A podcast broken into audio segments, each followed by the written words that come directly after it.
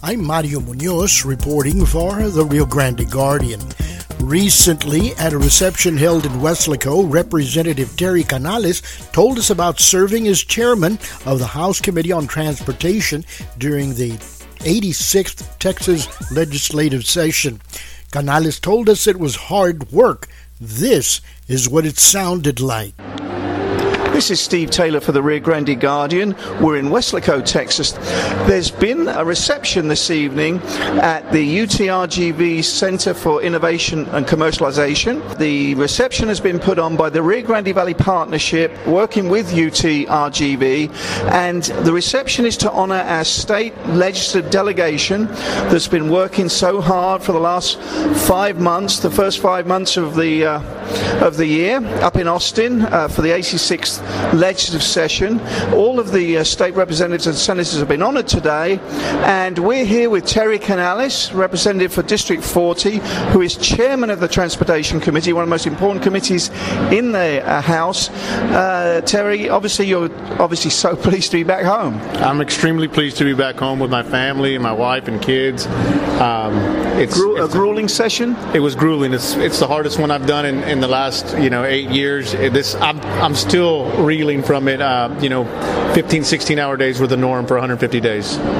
And was it most grueling because of that chairmanship? Absolutely. Uh, being the chair makes you the linchpin of every bill that's filed in your committee. Uh, you have to know every single bill. There was over 300 bills filed in my committee, um, and the idea that um, you know being a chair is it's a duty that most people don't understand until you're there. And what it means is that you've got to be able to manage expectations uh, while while maintaining relationships. Uh, and you know the house is not made to pass bills, and so when you when people feel that you're the person who held their bill or killed it, and that's probably the reality, being able to quell that anger and mo- move forward um, is is definitely a challenging task. But also formulating the policy for Texas infrastructure as for the next biennium is absolutely crucial in making sure that those policies for TxDOT and or statewide policies uh, are not only benefit the public at large, but are, uh, makes us uh, conservative stewards of our tax dollars and making sure that we're doing the right thing and getting the most bang for our buck. Um, with regard to transportation, which bills uh, pleased you most that, that got passed? You know, there, there, was a myriad of bills with with respect to transportation, but the ones that that, we, that I carried that made it a lot easier for TxDOT to function when, with respect to their procurement process, uh, with their bid process.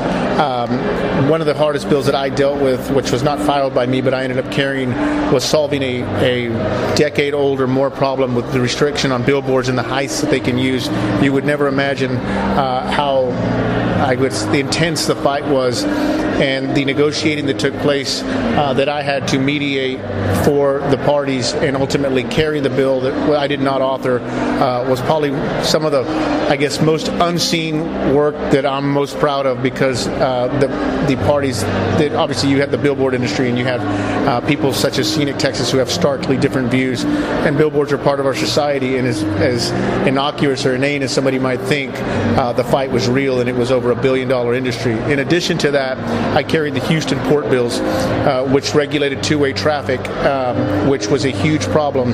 This, the, the Port of Houston owns the container business, and they're using the new supersized tankers, which would stop two-way traffic for eight hours at a time, basically bringing the oil and gas industry to a halt, uh, which means. Uh, devastating, devastating losses for the oil and gas industry, which is one of the largest contributors to our economy. I carried those port bills, which basically puts the, the Port of Houston in check and allows industry the same rules, regulations, and, and freedoms that the port would have moving their own product. And so um, those are just to touch on a few, but um, the, the it was, you know, I'm extremely grateful for the speaker to give me the opportunity, and I look forward to serving in that capacity now that I've truly got cut my teeth and understand the process of being the chair a lot better.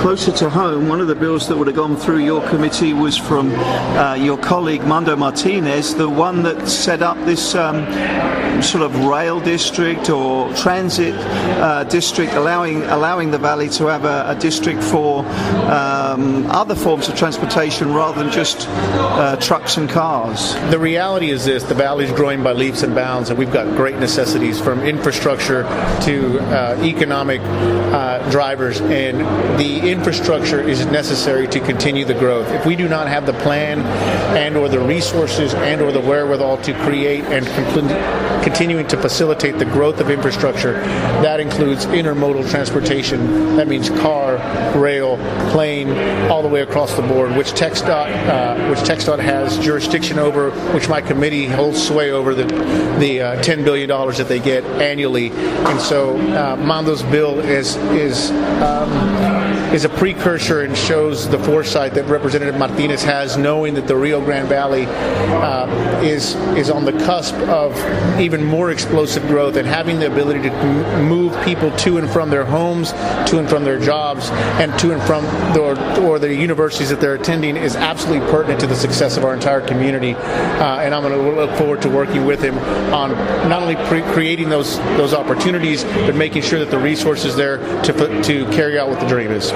And another big transportation development. While you were in session, the leadership in the valley came together and agreed let's have one metropolitan planning organization. I saw the photos of you there when the governor signed that agreement into law, um, but I haven't read too much coverage from yourself on your thoughts on that. Well, can I get an amen first? Because amen, we've actually accomplished uh, one of the greatest feats that we didn't believe, and since I've been in the legislature, this is something that's been on the forefront of not only the delegation, uh, but uh, one of the first issues that the senator, you know, Hinojosa brought to me saying we need to work on this.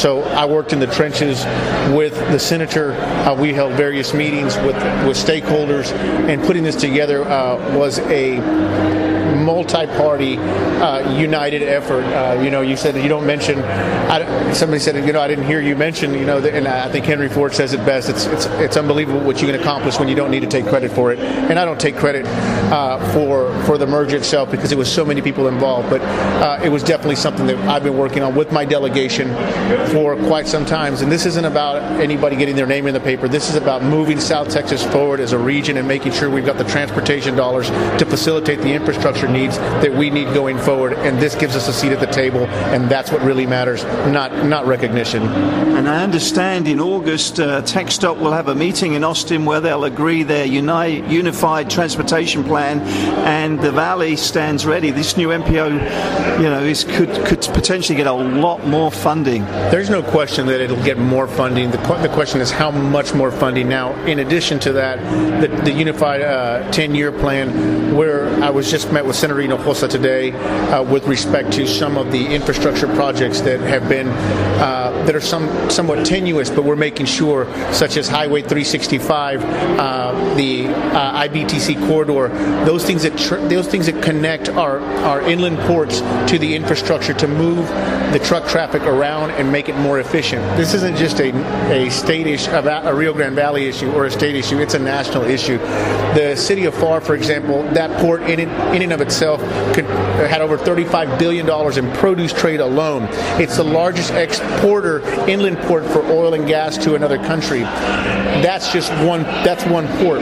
If you look at the inland and seaports statewide, they are some of the largest contributors to the state economy, national economy. They, in essence, sometimes feed our country, not literally and figuratively.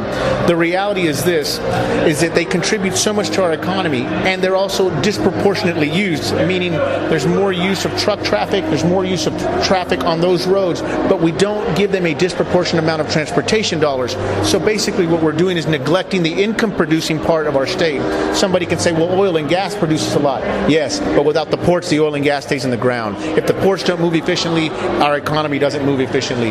It's imperative that Texas begins to reformulate the allocation of transportation dollars annually to build out the infrastructure necessary to keep the Texas economy moving the way it should be. So that sounds like that's um, an, an initiative that you'd like to see Texas perhaps isn't doing enough of at the moment, and it's got to put more focus on that. I would I would use the analogy. Anybody in the real estate business knows you put your money where your income producing properties are. Well, the ports are income producing property, and they move the oil and gas product that, that, that keeps our state vibrant. The reality is this: we've got to invest in our ports and the infrastructure that surrounds them. We can't let communities such as Pharr, who have no direct connection to an interstate other than driving light by light through town, uh, suffer. It's, the the reality is it's it's it's almost insulting and it's downright derelict for us to not have a connection to one of the largest inland ports that feeds the nation, not Pharr, not the state, the nation. And so when we realize uh, we're building cathedrals of, of, of, expressways in Dallas and Houston, but the, but the what's driving those economies are these ports to be able to export and import. We need to put our money in the smart place, and that means making sure that these areas are truly outfitted. And that also means working with our neighbors across. For instance, Mexico. We can't bottleneck a, port. And so we could build out all the infrastructure on our side, but if Mexico, our neighbor, our biggest trade partner for the state of Texas, doesn't have the same infrastructure, it's of no use. These are initiatives that are they're they're multinational bilateral agreements that could create a huge boom for the economic for the economy of Mexico, the United States, and Texas as a state and as a region. What I can tell you is this that may be that if, if Mexico and the United States collaborated, it might solve some of the necessity for people to come to the United States looking for work if we just focused on building out our ports.